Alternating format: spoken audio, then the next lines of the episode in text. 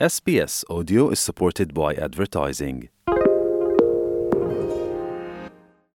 Why do people want to be at work? To feel heard, appreciated, part of something, and to know there's a career path for everyone. Inclusive workplaces are linked to increased innovation, productivity, and employee satisfaction.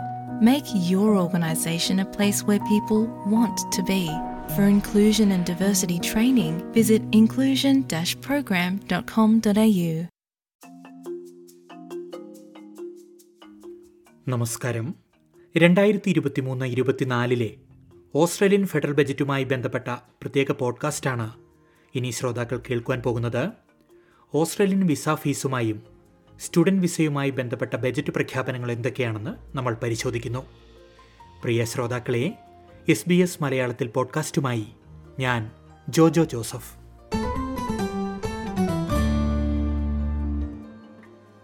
July ഒന്ന് മുതൽ Australian വിസകൾക്ക് ചെലവേറുമെന്നതാണ് ബജറ്റിലെ പ്രധാന പ്രഖ്യാപനങ്ങളിൽ ഒന്ന്.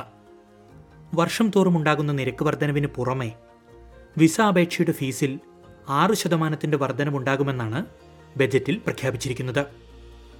വിനോദസഞ്ചാരികൾക്കുള്ള സന്ദർശക visa six hundred അപേക്ഷയുടെ fees നാൽപ്പത് dollar വർദ്ധിക്കും. ഇതോടെ നിലവിൽ നൂറ്റി അൻപത് ഡോളറായിരുന്ന അപേക്ഷാ ഫീസ് നൂറ്റി തൊണ്ണൂറായി ഉയരും.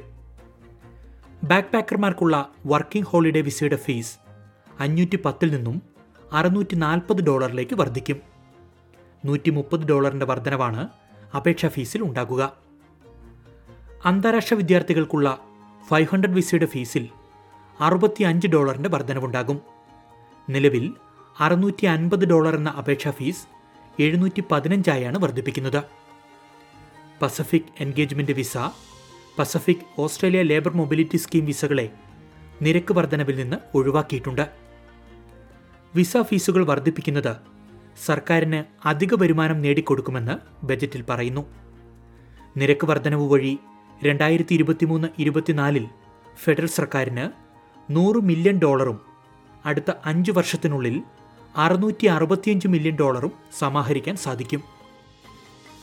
അന്താരാഷ്ട്ര വിദ്യാർത്ഥികളുടെ ജോലി സമയത്തിലും സർക്കാർ മാറ്റങ്ങൾ പ്രഖ്യാപിച്ചിട്ടുണ്ട്. അന്താരാഷ്ട്ര വിദ്യാർത്ഥികളുടെ ജോലി സമയം രണ്ടാഴ്ചയിൽ നാൽപ്പത്തിയെട്ട് മണിക്കൂറായി ഉയർത്തി. ഇതോടെ അന്താരാഷ്ട്ര വിദ്യാർത്ഥികൾക്ക് കോവിഡ് മഹാമാരിക്ക് മുൻപുണ്ടായിരുന്ന ജോലി സമയത്തിൽ നിന്നും എട്ട് മണിക്കൂർ അധികം ജോലി ചെയ്യാൻ സാധിക്കും. രണ്ടായിരത്തി ഇരുപത്തിമൂന്ന് ജൂലൈ ഒന്ന് മുതലാണ് മാറ്റങ്ങൾ നിലവിൽ വരിക.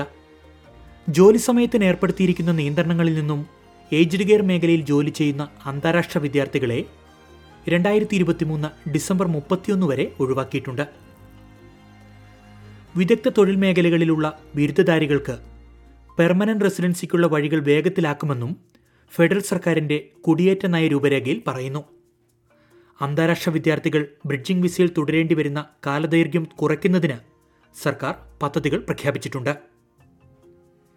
നിർണായക മേഖലകളിൽ വിദഗ്ധ തൊഴിലാളികളുടെ ലഭ്യത ഉറപ്പുവരുത്തുന്നതിനായി തിരഞ്ഞെടുത്ത ബിരുദങ്ങളിലുള്ള താൽക്കാലിക ഗ്രാജുവേറ്റ് വിസ ഉടമകൾക്ക് പഠനശേഷമുള്ള തൊഴിലവസരങ്ങൾ രണ്ടു വർഷത്തേക്ക് അധികമായി നൽകുമെന്നും ബജറ്റിൽ പറയുന്നു. പ്രിയ ശ്രോതാക്കളെ രണ്ടായിരത്തി ഇരുപത്തിമൂന്ന് ഇരുപത്തിനാലിലെ ഓസ്ട്രേലിയൻ ഫെഡറൽ ബജറ്റുമായി ബന്ധപ്പെട്ട പ്രത്യേക പോഡ്കാസ്റ്റാണ് നമ്മൾ ഇതുവരെ കേട്ടത്. ഓസ്ട്രേലിയൻ ഫെഡറൽ ബജറ്റ് നിങ്ങളുടെ ജീവിതത്തെ എങ്ങനെ ബാധിക്കുമെന്നറിയാൻ നിങ്ങൾക്ക് താല്പര്യമുണ്ടോ എങ്കിൽ എസ് ബി എസ് മലയാളത്തിന്റെ വെബ്സൈറ്റ് സന്ദർശിക്കുക.